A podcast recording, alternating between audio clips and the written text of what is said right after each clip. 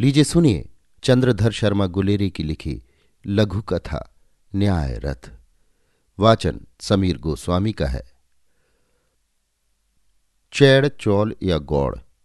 देश में गोवर्धन नामक राजा के यहाँ सभा मंडप के सामने लोहे के स्तंभ पर न्याय घंटा था, जिसे न्याय चाहने वाला बजा दिया करता। एक समय उसके एकमात्र पुत्र ने रथ पर चढ़कर जाते समय जानबूझकर एक बछड़े को कुचल दिया। बछड़े की माता गौ ने सींग अड़ाकर घंटा बजा दिया। राजा ने सब हाल पूछकर अपने न्याय को कोटी पर पहुंचाना चाहा। दूसरे दिन सवेरे स्वयं रथ पर बैठ राह में अपने प्यारे इकलौते पुत्र को बैठाकर उस पर रथ चलाया और गौ को दिखा दिया। राजा के सत्व और कुमार के भाग्य से कुमार मरा नहीं।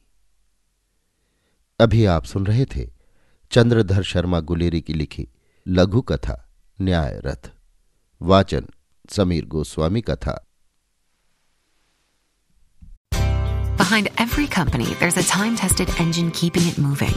After earning his master's in accounting degree online from Grand Canyon University, Isaac's helping drive his client's business forward by identifying efficiencies and building business models. Become a core team member, keeping clients on budget and ensuring their success. What do you think accounting careers look like?